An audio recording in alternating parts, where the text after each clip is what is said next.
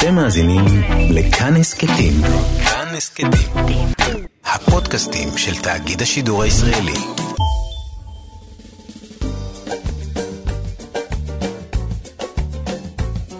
שישים החדש, עם איציק יושע. לחיות בגיל השלישי.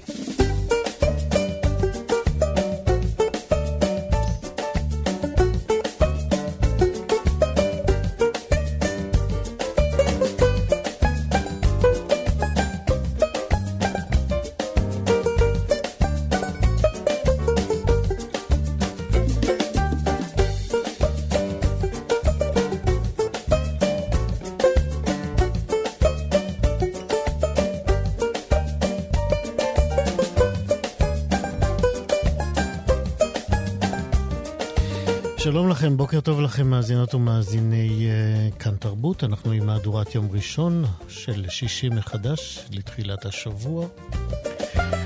הבוקר אה, נעדכן בכמה חידושים בריאותיים שיכולים לשמח אה, גברים וגם נשים שנחשפים למחלות שמביא הגיל המתקדם, כמו אוסטאופרוזיס או סרטן הערמונית, לא עלינו.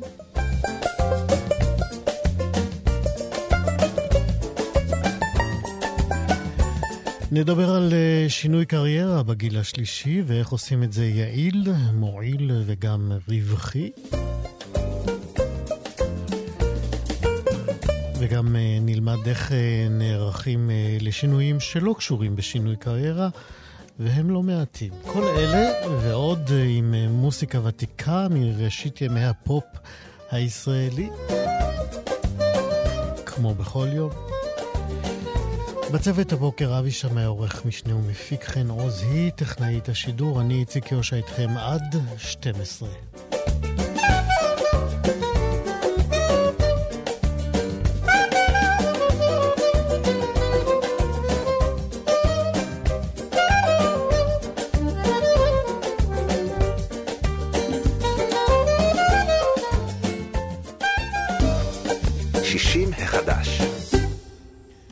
נדמה לי שאין עוד אה, מחלה עם שם כל כך ארוך ומסובך אה, שנכנסה באופן כל כך רחב לעולם המושגים שלנו. אני כמובן מדבר על אוסטאופרוזיס. זוהי אה, מחלה עם, עם שם אקזוטי, אבל היא בעצם מחלה די מעצבנת שהופכת את מסת העצם שלנו למדולדלת ולשברירית.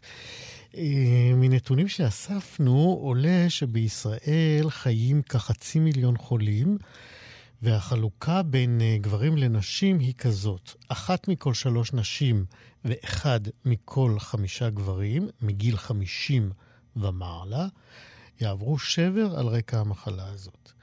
מכיוון שכך, אין כמו בשורה על אה, טיפולים חדשים ותרופות חדשות כדי לשוב ולדבר על אוסטאופרוזיס. שלום לדוקטור מיכאל בכר. שלום וברכה ובוקר טוב, איציק. אתה רופא לרפואה פיזיקלית ושיקום ומרכז תחום בריאות העצם בבית לוינשטיין, במרכז הרפואי נכון. לשיקום.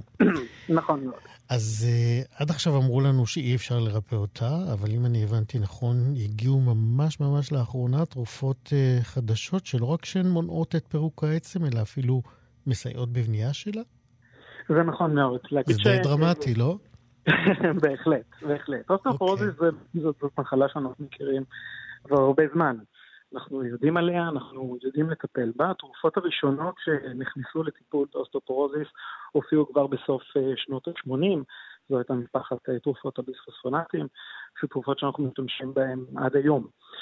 אמ, וארסנל התרופות שאנחנו משתמשים בו לצורך הטיפול במחלה הזאת הלך באמת והתפתח לאורך השנים.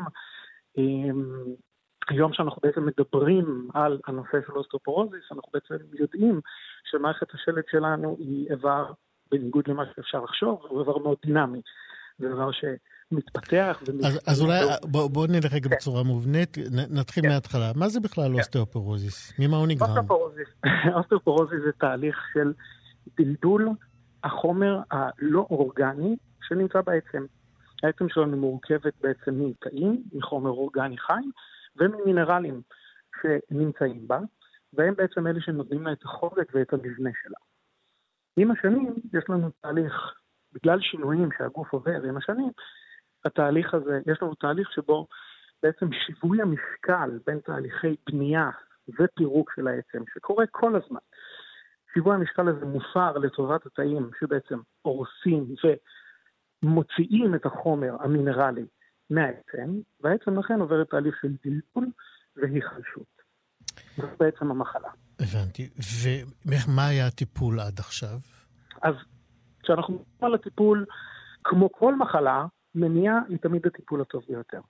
ולמרות שזה תהליך שהוא תהליך אה, טבעי, שקורה לכולם ברמה כזאת או אחרת במשך, במשך השנים, יש פעולות שאפשר לעשות בשביל לנסות ולמנוע ולהאט את הקצב שלו. וזה כבר דבר מאוד חשוב. לאחר מכן, כן. בוא, בוא נמנה את הפעולות שאפשר לעשות כדי למנוע. אז אנחנו מדברים כמובן על דבר ראשון, אורח חיים פעיל, מאוד חשוב, פעילות גופנית, תרגילים שהם מפעילים מעמסה על העצם, אלא כל דברים שבעצם מעודדים את פעילות התאים שבונים את העצם, סליחה, ולכן עוזרים להאט את התהליך הזה של ההיחלשות של העצמות. מעבר לזה, תזונה נכונה. מזונות עשירים בסידן, אה, מאוד חשוב, מוצרי חלב, ירקות ירוקים, תזונה מגוונת בכלליות, קטניות. מזונות עשירים בסידן, סידן הוא המינרל העיקרי שבעצם נותן את החוזק לעצם, ולכן זה חשוב שאנחנו ניתן לגוף את רמת הסידן שהוא זקוק לה בשביל שסידן ייכנס לתוך העצמה. מעבר לזה, וזה גם משהו מאוד חשוב, חשיפה מתונה לשמש. יש לנו את ה... בעיקר בבוקר, נכון? נכון, בעיקר בשעות הבוקר, בעיקר בשעות בין 10 ל-12. אנחנו מדברים על חשיפה רצויה של סביב 20 דקות ביום. למה דווקא בשעות האלה? יש לנו ויטמין D נוצר בעור שלנו, אה, כשאנחנו נחשפים לשמש. ויטמין D הוא ויטמין מאוד חשוב בשביל הספיגה של הסידן מהמזון. כשאנחנו נחשפים לשמש אנחנו מייצרים את הוויטמין, ואנחנו דואגים שתהיה רמה מתאימה שלו בגוף. אה, סליחה. עכשיו, כשאנחנו אה, נחשפים ברמה מתאימה, כשאנחנו נחשפים בשעות השמש, בשעות, בשעות הבוקר, בין 10 ל-12, יש לנו קרינת שמש, היא בעיקרה קרינת UVB, שזו הקרינה שבעצם מפעילה את האור לייצר את הוויטמין D. כשאנחנו עוברים את 12 בצהריים, יש לנו כבר קרינה מסוג אחר, נקראת קרינת UVA, זאת הקרינה המאוד מזיקה, שממנה אנחנו חוששים, ולכן העדיפות היא דווקא לשעות הבוקר. הבנתי. אז אה, מניעה של אוסטאופורוזיס, בין היתר חשיפה לשמש בין 10 ל-12. נכון, חשוב להגיד עוד פעם, חשיפה מתונה, אנחנו מדברים על 20 דקות, אנחנו יודעים את הנזקים שבחשיפה ממושכת לשמש, אז אנחנו צריכים להיות זהירים גם מזה. כל הדברים האלה, כל הפעולות האלה שאמרנו, אורח חיים וחשיפה מתונה לשמש ותזונה נכונה, עוזרות בעצם לספק למערכת השלד את כל אבני הבניין שזקוקה להם לבנות עצם טובה וחזקה. תגיד, כמה, כמה יש אה, לתורשה משקל בהתפתחות של אה, אוסטאופרוזיס? יש משקל חשוב, יש משקל חשוב. למעשה, כשאנחנו מדברים על אנשים שיש להם אוסטאופורוזיס בקרב בן משפחה שהוא מדרגה ראשונה, אחים, אחיות, אבא, אימא, אנחנו מדברים עליהם כמטופלים בעלי סיכון גבוה. עכשיו, אוסטאופורוזיס היא מחלה מאוד ידועה, ולכן החל מגיל 60 אנחנו עושים אה, בדיקות סקר יזומות בצורת צפיפות עצם, במטרה לזהות את המטופלים האלה ולהתערב בזמן. כשאנחנו מדברים על מטופלים עם סיכון גבוה, כמו מטופלים שיש להם מקרה אה, במשפחה הקרובה, אנחנו נמליץ על בדיקת צפיפות עצם כבר מגיל 50. אז בואו עכשיו אה, ניגש אה, לחידושים. בוודאי. מה התחדש?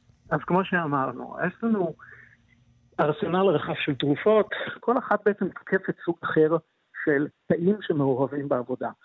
בין אם יש לנו תרופות שתוקפות את התאים שהם הורסי העצם, אלה שסופגים את המינרל, את הסידן מהעצמות, יש לנו תרופות שמיועדות אה, אה, לעודד את הפעילות של התאים שבונים את העצם. ממש לפני מספר שבועות, במדינת ישראל אושרה תרופה חדשה, שם קצר וקליט כמו, כמו אוסטאופורוזיס, נקראת רומוס רומוסוזומב. רגע, רגע, רגע, רגע. כן. איך אומרים אותה? רומו סוזומב, זה השם הגנרי. רומו סוז... רומו סוזומב. מט כמו אה, ההפך ממבריק? מ' א' ב' בסוף. מב. נכון, נכון. רומו סוזו מב. רומו סוזו מב, היא מוכרת יותר בשם המסחרי שלה, שנקראת אבניטי. זאת בעצם תרופה, כמו שאמרתי, חדשה, היא ממש נכנסה לטיפול, היא אושרה לטיפול במדינת ישראל לפני מספר שבועות. אנחנו במרכז הרפואי לשיקום לוינשטיין כבר הכנסנו אותה לפרוטוקול הטיפולי שלנו, וכרגע זו התרופה היחידה שבעצם יש לה פעילות משולבת. היא גם עובדת על התאים שמונעים את הספיגה, יוצרת את הפעילות של, המ... של המינרל מעצמו, והיא גם מעודדת את התאים שעושים בנייה של העצם. זאת אומרת, היא מגבירה את הספיגה של הסידן וגם... אה, להפך? היא מונעת את הספיגה של הסידן מהעצם, כלומר יותר סידן אה, נשאר בעצמות. אוקיי, כמובן. לזה הכוונה שלי, את הספיגה בתוך נכון. העצמות. נכון. אוקיי. ובנוסף היא ממש מעודדת את הפעילות של האוסטרובלסטים, של התאים שהתפקיד שלהם הוא בנייה של העצם. והפעילות המשולבת הזאת הוכחה כמאוד מאוד יעילה. זו תרופה שגם יש לה יתרונות מבחינת אה, נוחות השימוש למטופל. זהו, רציתי לשאול מה זה, כדור כל יום, זריקה? נכון. לא, זאת אה, זריקה תת-הורית שמקבלים פעם בחודש למשך שנה. מה שחשוב זה שבתום השנה הזאת הטיפול לא מסתיים. כלומר, כמו עם כל התרופות, למעשה, כשאנחנו נותנים את הטיפול לתקופה מסוימת, זאת התקופה שבה הוכחה היעילות המקסימלית של התרופה על צפיפות העצם. בתום התקופה הזאת אנחנו לא מפסיקים את הטיפול, וזה חשוב מאוד, כי אנחנו רוצים לשמר את העלייה הזאת בצפיפות העצמות שהשגנו, אוקיי? זאת אומרת, זה טיפול בתום... אה, עד אה, שיבה? לא, זה לא טיפול עד שיבה, אבל כלומר, ברגע שאנחנו מתחילים טיפול אוסטאופורוטי, טיפול לאוסטאופורוזיס, ברוב המקרים כן, מדובר על טיפול שאנחנו ניטול מעתה והלאה. אבל אנחנו נעשה שינויים בדרך. וזאת הנקודה החשובה. אנחנו כן נעשה שינויים בין משפחות של תרופות. גם אותו טיפול חדש, גם הרומוסוזומב, אנחנו לוקחים אותו לשנה, כמו שאמרתי, בצורה של זריקות פעם בחודש, ולאחר מכן אנחנו נעבור לטיפול בדרך כלל טיפול תרופתי בצורה של כדורים. של אותה תרופה. של תרופה אחרת. אחרת. ממשפחה אחרת, שהמטרה שלה תהיה לשמור על, על העלייה הזאת שהושגה על ידי הטיפול הקודם. זאת אומרת, יש כאן שני שלבים. יש קודם כל הם, אה, ההפסקה של בריחת הסידן, מה שאנחנו קוראים אה, בשפת נכון. העם, אה, ומאפשרים לתאים אה, לייצר עוד סידן, נכון? נכון, לא לייצר עוד סידן, להכניס יותר סידן אל תוך העצם. להכניס יותר סידן, נכון, ואז נכון. להגיע לרמה מסוימת, נכון. ואז. מפסיקים את הטיפול הזה, ובעצם עוברים לטיפול שנועד לשמר את ההישג הזה. נכון, בדיוק, בדיוק. והטיפול הזה הוא יהיה טיפול לטווח ארוך. אנחנו ניקח אותו לעוד כמה שנים, חמש שנים עד שבע שנים, ואז נעשה הערכה מחודשת של צפות העצם, וכל הזמן זה תהליך מאוד דינמי. אוקיי? וחשוב מאוד שתהיה המשכיות. כי חלק מהתרופות האלה של משפחת האוסטרופורוט, כשאנחנו מפסיקים אותן בבת אחת ולא מחליפים לטיפול תרופתי אחר, יכול להיות אפקט ריבאונד מאוד משמעותי, ואנחנו נראה אחר כך עוד פעם הידרדרות משמעותית במערכת העצם. כן. תשמע, אני, אה, אה, אמרתי דרמטי, אני, ככל שאתה מספר על זה יותר, זה נשמע לי באמת סופר דרמטי בשביל חצי מיליון אנשים. שזו מחלה די מגעילה, היא די מכאיבה, והיא די אה, מנג'סת, והיא די... אני אגיד מעבר לזה, זאת מחלה קטלנית. כן. וצריך לזכור את זה. כשאנחנו מדברים על שבר צוואר ירך, שזה השבר הכי, שאנחנו הכי פוחדים ממנו, אבל הוא גם אחד הכי נפוצים באוסטאופורוזיס, אנחנו מדברים על תמותה מאוד משמעותית שמגיעה בעקבות השבר הזה. הנתונים מדברים איתנו על בערך 20% מהמטופלים שבשנה הראשונה לאחר השבר ימותו. וזה נתון מאוד מאוד מאוד משמעותי, וזה אומר שאנחנו חייבים לטפל במחלה הזאת. כן. דוקטור מיכאל בכר, מה אתם עושים בשביל אה, אה, יחסי הציבור של התרופה והטיפול החדש הזה, שהוא ממש אה, בשורה ענקית?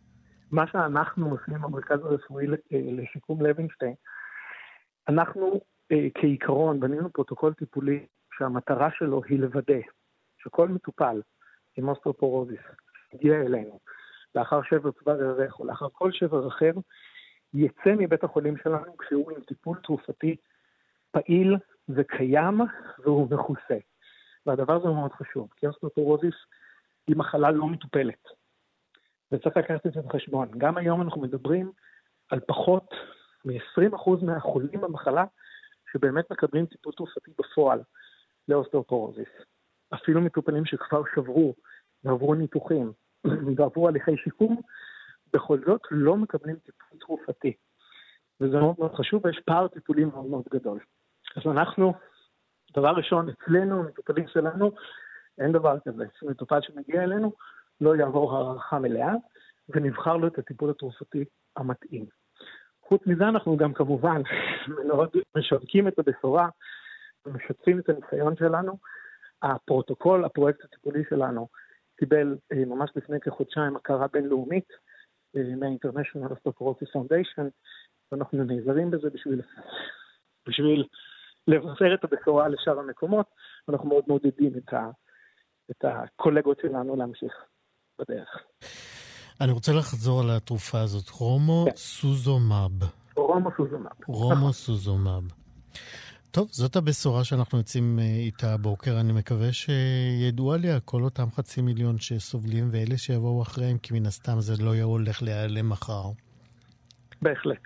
דוקטור מיכאל בכר, רופא לרפואה פיזיקלית ושיקום ומרכז תחום בריאות העצם במרכז הרפואי לשיקום לוינשטיין, תודה רבה על הבשורה הזאת. תודה רבה לך. להתראות. להתראות. 60 החדש.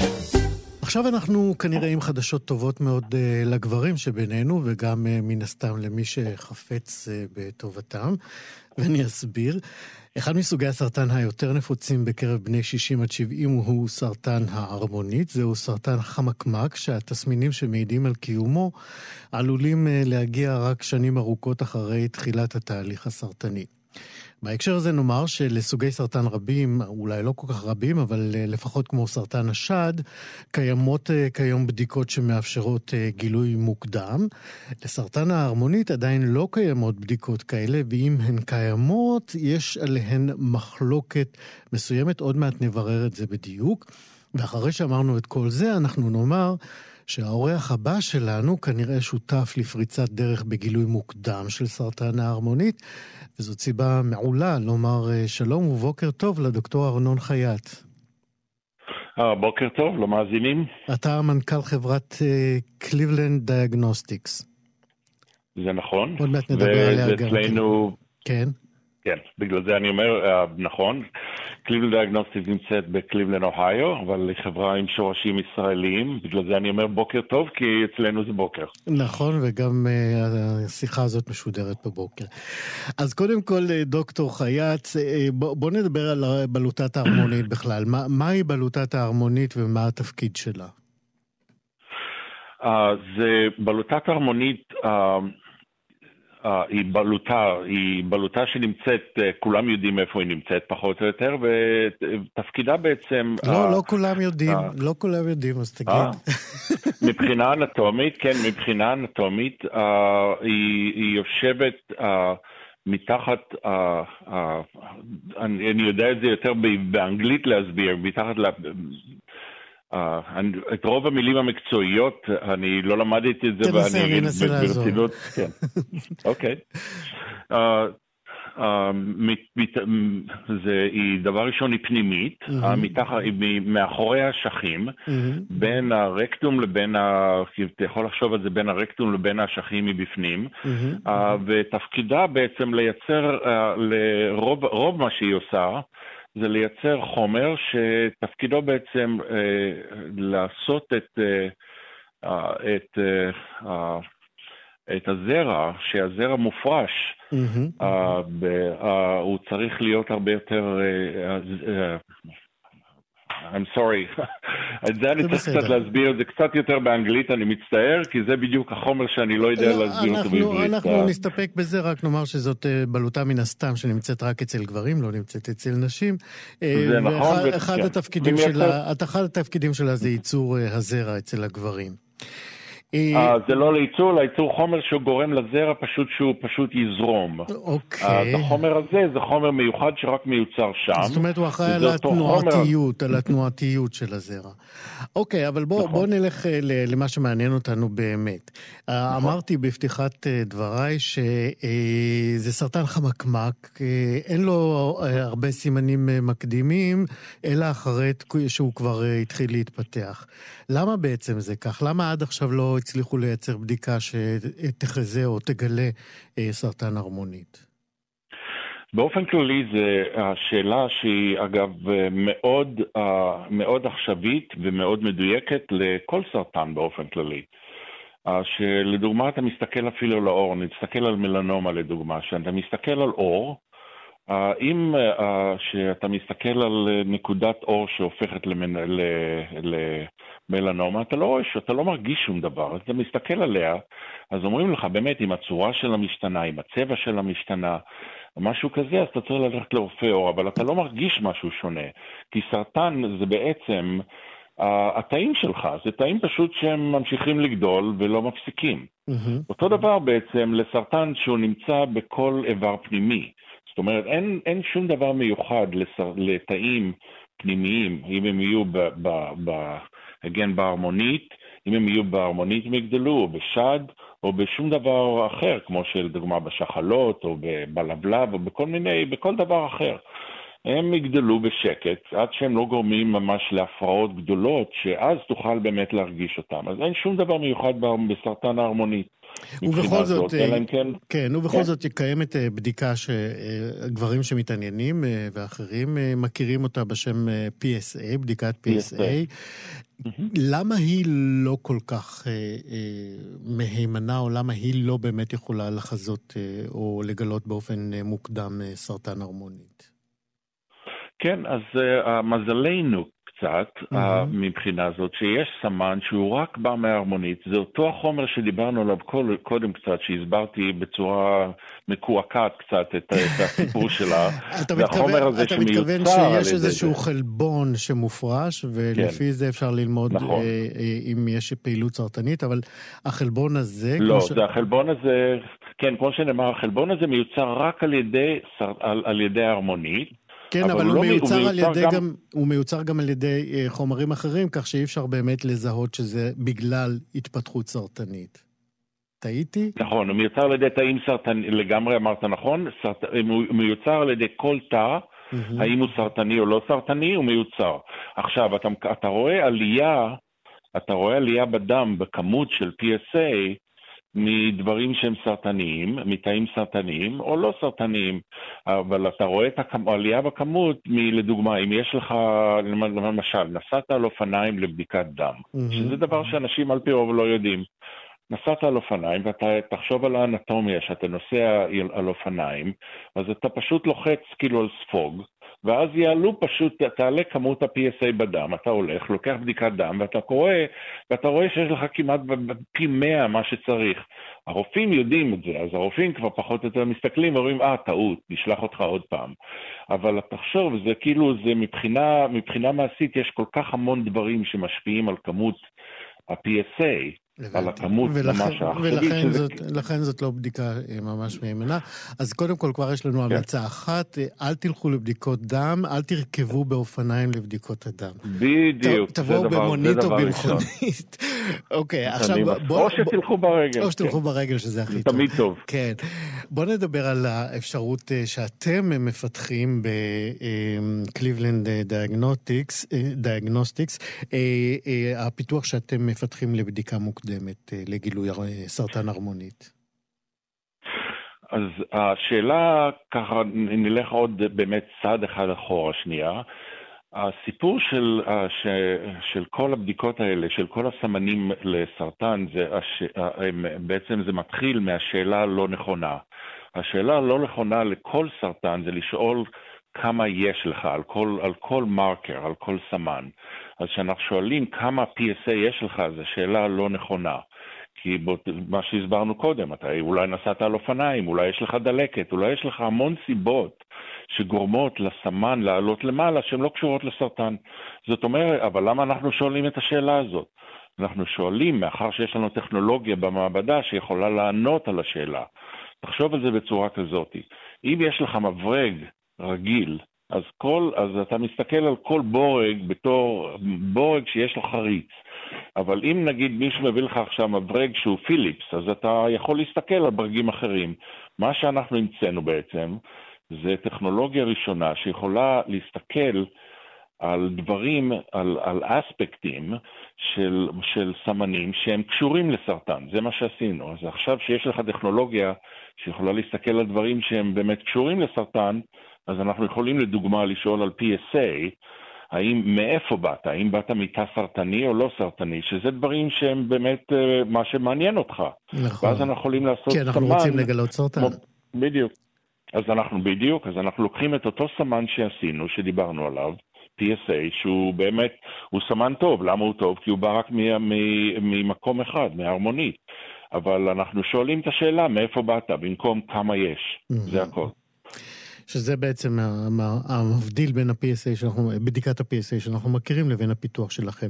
זאת אומרת, אתם הצלחתם, אני, אם אני אנסה לפשט את הדברים, אתם הצלחתם אה, לזהות את המקור של העלייה ב-PSA ולדעת אם הוא מקור סרטני או לא. נכון בדיוק. ונתת, ולא רק את זה, אלא החוכמה היא לתת את התשובה בצורה פשוטה, בצורה זולה, ובצורה שרופאים וחולים יכולים להבין. לדוגמה, אנחנו נותנים מספר, mm-hmm. PSA על פי רוב זה מספר, אבל במקום, על פי רוב בדיקת PSA, המספר אומר כמה PSA יש לך. המספר שאנחנו נותנים זה פשוט, זה אינדקס. זה, זה מספר שהוא לא קשור לשום דבר, חוץ מזה, שאם המספר הוא פחות משש, לדוגמה, אצלנו, mm-hmm. אנחנו אומרים, אנחנו יכולים להגיד בוודאות די גדולה, שאין לך סרטן ברמה גבוהה, אתה יכול ללכת הביתה. אז אפילו שיש לך PS, PSA בכמות גדולה, אין לך סרטן ברמה גבוהה. המקור שלו הוא, הוא לא סרטני. גם אם יש לך PSA נכון, ברמה בדיוק. גבוהה, המקור שלו הוא לא סרטני. הבדיקה תודה הזאת... תודה רבה. אני צריך לראיין אותך. אתה יודע, אני מתרגם אותך. אה, אני רוצה לשאול אותך, הבדיקה הזאת כבר עברה את האישורים של אה, ארגוני הבריאות האמריקאים? בארצות הברית זו מדינה מיוחדת מבחינה זאת, אולי היחידה בעולם שאתה יכול, אנחנו עוברים את האישורים עכשיו, זו חבילה גדולה מאוד של ניירת שמכניסים ל-FDA, mm-hmm. כי זה עדיין, זה טסט סרטני, אז זה, זה כאילו, זה כמו, זה ממש נראה כמו תרופה, זו חבילה ממש מאוד גדולה, אבל עשינו כבר... את המחקרים הקליניים גמרנו של מעל 600 איש, וכבר פורסמה בהרבה מקומות וכולי וכולי וכולי. Uh, במקביל, אנחנו יצאנו לשוק פשוט uh, בשבוע הקודם, ואפשר לעשות את זה במעבדה מיוחדת שנמצאת אצלנו, והיא מאושרת על ידי uh, גוף אחר בארצות הברית שקוראים לו CMS. רגע, והבדיקה uh, הזאת שאתם עושים עכשיו כבר במעבדות, היא, היא במסגרת uh, ניסוי, במסגרת uh, אה, פיילוט, או שזה כבר הבדיקה עצמה שהיא מותרת? הבדיקה עצמה. זה הבדיקה עצמה. זאת אומרת, אם אני רוצה, אני יכול לבוא אני... לבצע כן. את הבדיקה הזאת אצלכם במעבדות המורשות? הרופאים יכולים להזמין אותה. אנחנו בחודשיים הראשונים, הם, הרופאים שיכולים להזמין אותה, הם עובדים בקליבלנד קליניק, שקליבלנד, אנחנו, קליבלנד דיאגנוסטיקס זה בעצם joint venture שהתחלנו עם חברה שאני כן. פתחתי לפני זה, שהיה לה את הטכנולוגיה, ועם קליבלנד קליניק. מתי? הקליניק שזה אחד... כן, דוקטור חייט... אז הרופאים שם מקבלים את זה, כן. דוקטור ארנון חייט, אנחנו לקראת סיום השיחה הזאת. אה, אני רוצה אוקיי. לשאול אותך, מתי לדעתך אנחנו נוכל לבצע את הבדיקה הזאת, אה, לא רק בארצות הברית, אלא גם בישראל ובשאר העולם? בישראל, ישראל, אני ממש, אנחנו עובדים חזק ויש לנו שותפים בארץ שאנחנו, מעניין אותי שישראל תהיה מספר שתיים מיד אחרי ארה"ב. Uh, ואני מקווה שזה יהיה, יכול להיות בהתחלת השנה הבאה. זאת אומרת, יכול בתחילת... להיות אפילו לפני זה קצת. בתחילת 2021 כן, אנחנו יכולים כמעט כן. להיות משוכנעים שיש לנו בדיקה לגילוי מוקדם של סרטן ההרמונית. נכון, יש לנו כאן, אני אגיד את המילה האחרונה אולי על זה, עדיין את ה... את ה-clinical studies, השתתפו גם, זה היה, היו ה-clinical studies שהיה בארצות הברית, גם השתתפו גם מרחבי העולם, ואחד מהם היה באמת פרופסור ג'ק בניאל, שהוא ראש מחלקת אורולוגיה בבלינסון. ואנחנו מאוד נהיה שמחים שבאמת יתחילו את זה ממש בבילינסון ומתחת בחוג שלו. יפה. אז בשם כל הגברים בעולם, אני מודה לכם על פריצת הדרך הזאת. דוקטור ארנון חייט, מנכ"ל קליבלנד דיאגנוסטיקס, תודה רבה לך על השיחה ובהצלחה. תודה רבה גם לך, ואני מצטער באמת אה, על העברית המש... זה היה joint... שמדברים בצורה מקצועית, what can I say? אז זהו, זה היה ג'וינט ונצ'ר בינך לביני, והתגברנו על זה. ותודה רבה על... כן, תודה כן, רבה. תודה, יום טוב, ביי. 60 החדש. לקראת הפרישה ממקום העבודה שלנו יש אה, לא מעט התארגנויות ומשימות שכדאי לקחת להן ליווי אה, מקצועי כדי לרכך ככה את המעבר ובעיקר כדי להימנע מטעויות שעלולות אה, להעכיר את חיינו בגיל השלישי. בארגון פעמונים מציעים לכל אדם מגיל 9 עד 90, אפשר גם יותר, לא? סדנאות להתנהלות כלכלית נכונה, והמנחים בסדנאות האלה מן הסתם מותאמים אה, למשתתפים, אה, כך שלמשל מנחה צעיר לא ינחה סדנה לאנשים מבוגרים. אה, שוב, גם אני לא מבין, עוד מעט נברר את זה, גם צעירים יכולים אה, לדעת משהו על מבוגרים. אה, בכל מקרה, בסדנאות ההכנה לפרישה ולבני הגיל השלישי, ההתמד... ההתמקדות בסדנאות האלה היא בשינויים המגוונים שמזמנת אה, לנו הפרישה. יוכי פרדו היא מנחת קבוצות מוסמכת אה, בתחום ההתנהלות הכלכלית ובתחום של הכנה לפרישה, והיא גם עובדת ב... עם ארגון אה, פעמונים. שלום יוכי. שלום, בוקר טוב. בוקר טוב. אז קצת על... עוד מעט אתה תסבירי את כל התהיות שעלו לי במהלך הפתיחה שלי, אבל קודם בואי קצת על ארגון פעמונים. מה הוא? אה, ארגון פעמונים זה ארגון שנוסד ב-1997, כבר 23 שנים. הוא ברובו, אם לא כולו, מתנדבים. אנחנו עוזרים לאנשים אה, לניהול חיים כלכליים מאוזנים, אחראיים וכמובן בדרך ישרה. אה, נותנים להם הרבה מאוד כלים, יש ליווי פרטני, יש שיתופי פעולה עם ארגונים ומשרדים ממשלתיים וארגונים חברתיים כמו שהג'וינט בהכנה לפרישה, חברות עסקיות, יש לנו הדרכות לקהל הרחב, סדנאות, קורסים, הרצאות, ימי עיון. זה הארגון. אוקיי. Okay. אז בוא, בואי נדבר על, ה, על הסדנאות שאתם מציעים לפורשים, שהם מן הסתם מאזיננו בני הגיל השלישי. אה, מה שאנחנו, לפני הקורונה, יש מה שנקרא לפני הקורונה ואחרי הקורונה. לפני הקורונה ערכנו סדנאות פרונטליות, זאת אומרת, אה, אנשים נרשמו אה, ובהתאם לגיאוגרפיה אנחנו יצרנו קבוצות עם ארבעה מפגשים שבהם דיברנו איתם על נושא של ההוצאות שיש להם. למשל, אם בן אדם יודע כמה הוא מוציא בחודש, כדי לממן את איכות ורמת החיים שלו, הרבה מאוד מהאנשים לא יודעים, אין להם את המספר. אז אנחנו מלמדים אותם איך אה, לאסוף את המידע ומהיכן לאסוף את המידע ולקבל את אה, מספר הקסם, אותו מספר שאומר לנו כמה עולה לנו לחיות בחודש, בממוצע כמובן. את עושה את זה בעצמך גם? כן, כן. כבר שנים. כמה מהניסיון שלך, כמה פערים גדולים בין מה ש... האנשים הגיעו איתם אה, לסדנה או לליווי הזה שלך לבין אה, החיים שלהם באמת? אמ, תראה, הרבה מאוד לא יודעים, הם יודעים בערך. הם אומרים, אני יודע שיש לי מינוס קבוע, או מינוס אה, גדל, או מינוס קטן, או לפי זה הם יודעים פחות או יותר, אבל זה לא באמת נכון. זה לא באמת משקף את המציאות שלהם. מה כן? יש פער גדול. מה הם לא יודעים? מה הם, לא הם לא שמים לב? על מה הם מדלגים? הם מדלגים, תראה, הרבה אנשים אומרים, יש לי הוראת קבע, אז אני יודע, אני יודע כמה אני מוציא על פלאפון, ואני יודע כמה אני מוציא על מינויים, על uh, אינטרנט, אני יודע את ההוצאות. כן, זה יורד לי בהוראת קבע, אוקיי? אבל כמה באמת הם מוציאים, והאם הם לא משלמים עבור שירותים שהם לא צריכים? כמו מה? כן. פה מה, למשל, הרבה פעמים מתקשרים אלינו ומבקשים לעבור לאיזה חברת סלולר אחר, והם אומרים, אנחנו ניתן לך גלישה הרבה יותר גדולה. 40 ג'יגה, 30 ג'יגה. האם אתה יודע כמה באמת אתה צורך בחודש? האם אתה צריך את זה בכלל? אז זה כן. אחד מהדברים הקטנים. כבלים, הוט, יס. לא פעם אנחנו חותמים על איזושהי תוכנית ולא משתמשים בכלל בערוצים האלה. אז למה לשלם על משהו שאני לא צורך אותו? לא חבל? אני יכול לקחת את הכסף הזה, להפנות אותו למקום אחר ששם חסר לי. כן. אתם גם אה, מלווים את האנשים שמבקשים את הליווי שלכם אה, בניהול אה, כספים ישנים וחדשים, כמו למשל כספי פיצויים שאנשים מקבלים בתום תקופת עבודתם. כן. תראה, אנחנו לא אומרים להם מה לעשות עם הכסף, אבל בהחלט נותנים להם הרבה מאוד מידע וידע על האפשרויות.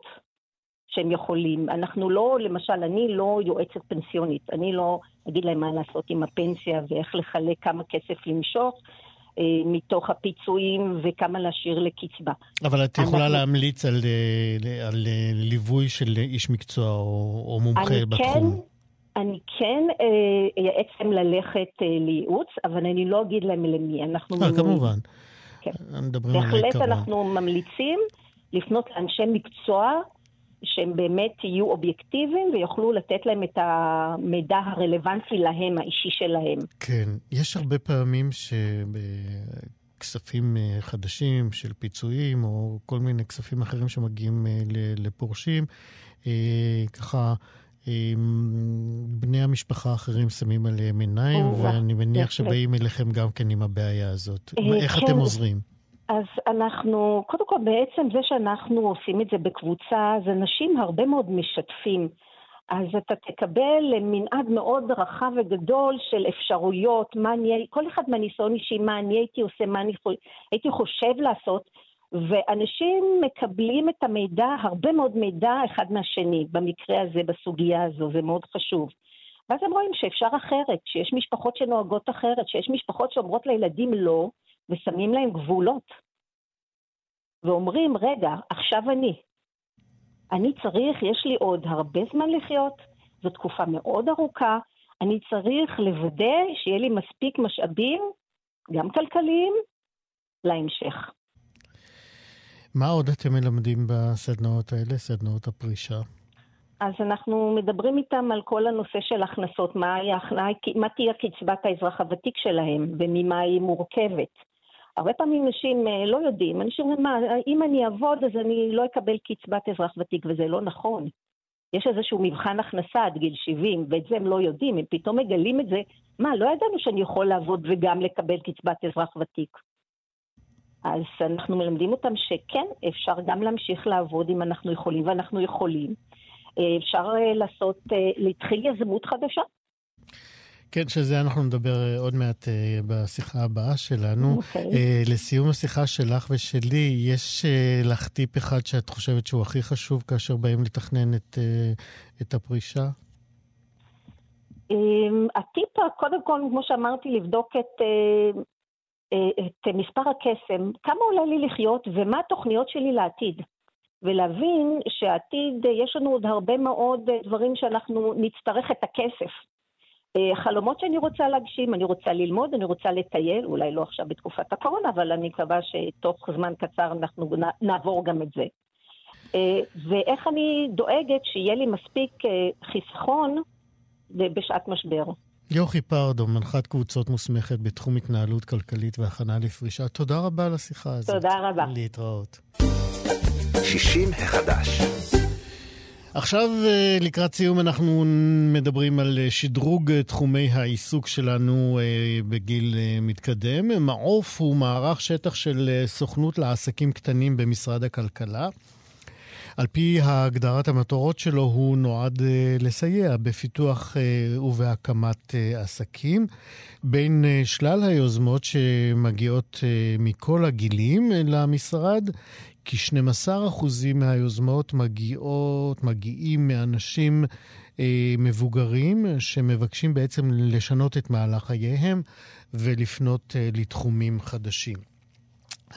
כמובן שקשה להפריז אה, בחשיבות של אה, התחדשות אה, ורענון של החיים בעסקים ובתוך המשפחה, ומכיוון שמדובר במשרד ממשלתי, אנחנו כמובן מברכים על זה. נספר לכם עוד שהפריסה של הסניפים היא ארצית, ואנחנו אומרים עכשיו בוקר טוב לשי חיות. שלום, שי.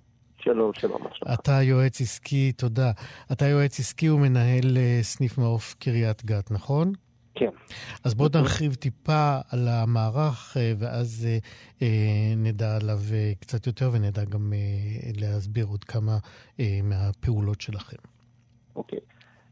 המעוף בעצם זה תחת משרד הכלכלה, יש סוכנות לעסקים קטנים ובינוניים, והמטרה שלנו זה לעזור לפתח עסקים מצליחים במדינת ישראל. המערך הוא ארצי אה, עם פריסה במגוון ערים שונות, יש אה, הרבה מאוד סניפים, אה, ואנחנו בעצם עוזרים לקדם אנשים שרוצים לפתוח עסק, שרוצים לפתח את העסק שלהם, גם דרך הדרכות וקורסים, גם דרך עבודה פרטנית אחד על אחד עם יועץ, ומגוון פרויקטים אחרים. הכל בהתאם לצורך של העסק. כן, אז אמרנו זה אמנם אה, אה, שזה מדובר באנשים בכל מיני גילים, אבל אה, אותנו מעניינים אנשים שפורשים או בגיל מתקדם מנסים לעשות קריירה חדשה. מה, מה אנשים צריכים ללמוד בעיקר במעבר שבין שכיר לעצמאי? הדבר הראשון שצריך ללמוד זה בעצם לעשות איזשהו שינוי תודעתי. כי בתור שכיר בעצם התרגלנו לטפל בחלק שלנו בעסק, אמ, ושאחרים אחראים על החלקים שלהם בעסק בעצם, ופה אנחנו בעצם עוברים למצב שמאחריות חלקית אנחנו צריכים ללמוד לנהל, לקחת אחריות על כל הפעילויות בעסק, אם זה בשיווק, אם זה בפיננסים, אם זה בתפעול, בעצם אה, אמ, לשנות את החשיבה ולהתחיל להיות יותר בראייה רחבה של כל הפעילויות בעסק, זה לא רק מה אני עושה בעסק, זה איך גם כל הדברים התומכים באים לידי ביטוי ומתרחשים בעסק.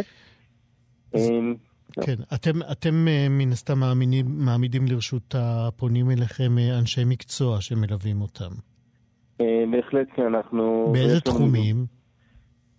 מגוון התחומים הוא רחב, יש 16 התמחויות ועשרות תת-התמחויות, והחל מכלל לחשוב על הרעיון העסקי, לנתח אותו, להבין את המודל העסקי, להבין את הכיוון, אחר כך יש איך אנחנו מתנהלים בעסק ואיך אנחנו מנהלים את עצמנו בתוך העסק, אמ, שיווק על כל הגוונים שלו ומכירות שזה המשך של תהליך השיווק, כל ההתנהלות הכספית, איך אני בונה תוכנית יעדים, איך אני בונה תוכנית עבודה, אמ, ומשם יש התמחויות ספציפיות בנושאים של תקינה, מערכות מידע, מחשוב, תהליכי ייצור יותר טובים וכיוצא בזה. כן, כמה פניות uh, בשנה מגיעות אליכם? ממתי אמרת המערך הזה פועל? המעוף uh, קיים משנת uh, 2014. צעיר. יחסית מערך צעיר, כן, המשך של פרויקטים קודמים שהיו לפחות לעסקים קטנים ובינוניים.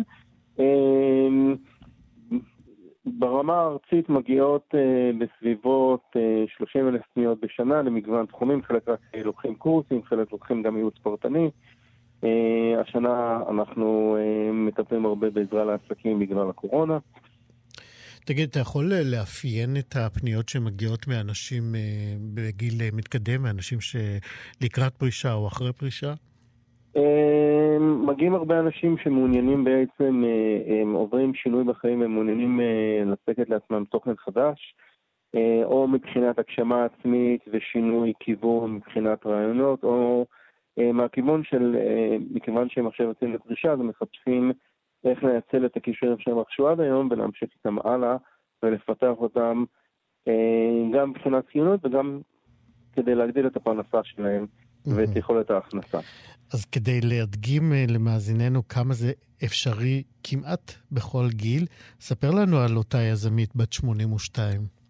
אז הגיעה לה יזמית בת 82 שהייתה מורה עד גיל 60 והקימה לה אה, עסק קטן בעצם להוראה מתקנת אה, שבו היא נתנה הדרכות פרטניות.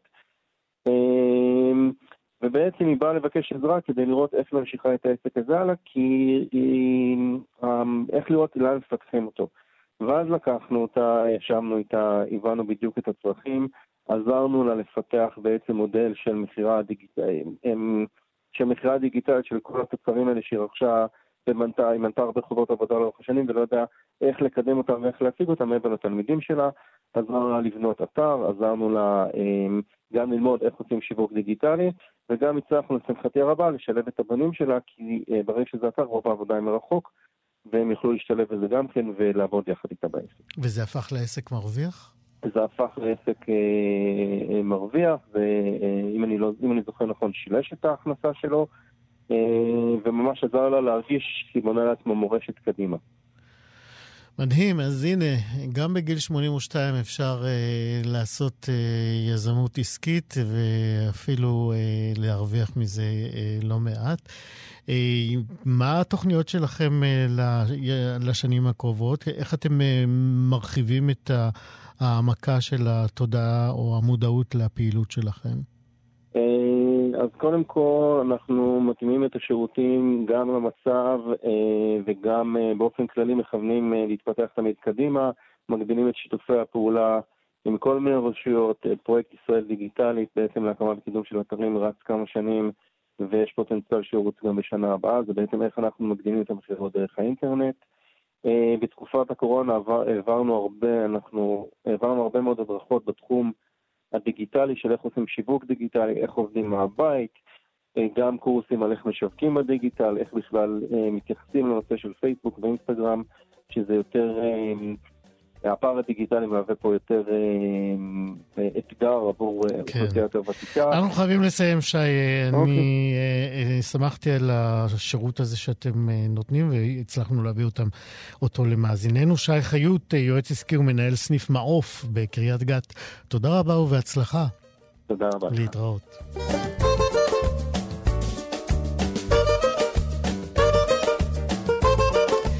זהו, כאן אה, מסתיימת אה, מהדורת יום א' של 60 מחדש. אה, תודה רבה לאבי שמאי, תודה רבה לחן עוז. אחרינו מה שכרוך, מאיה סלע ויובל אביבי. אני איציק יושע, נתראה כאן גם מחר.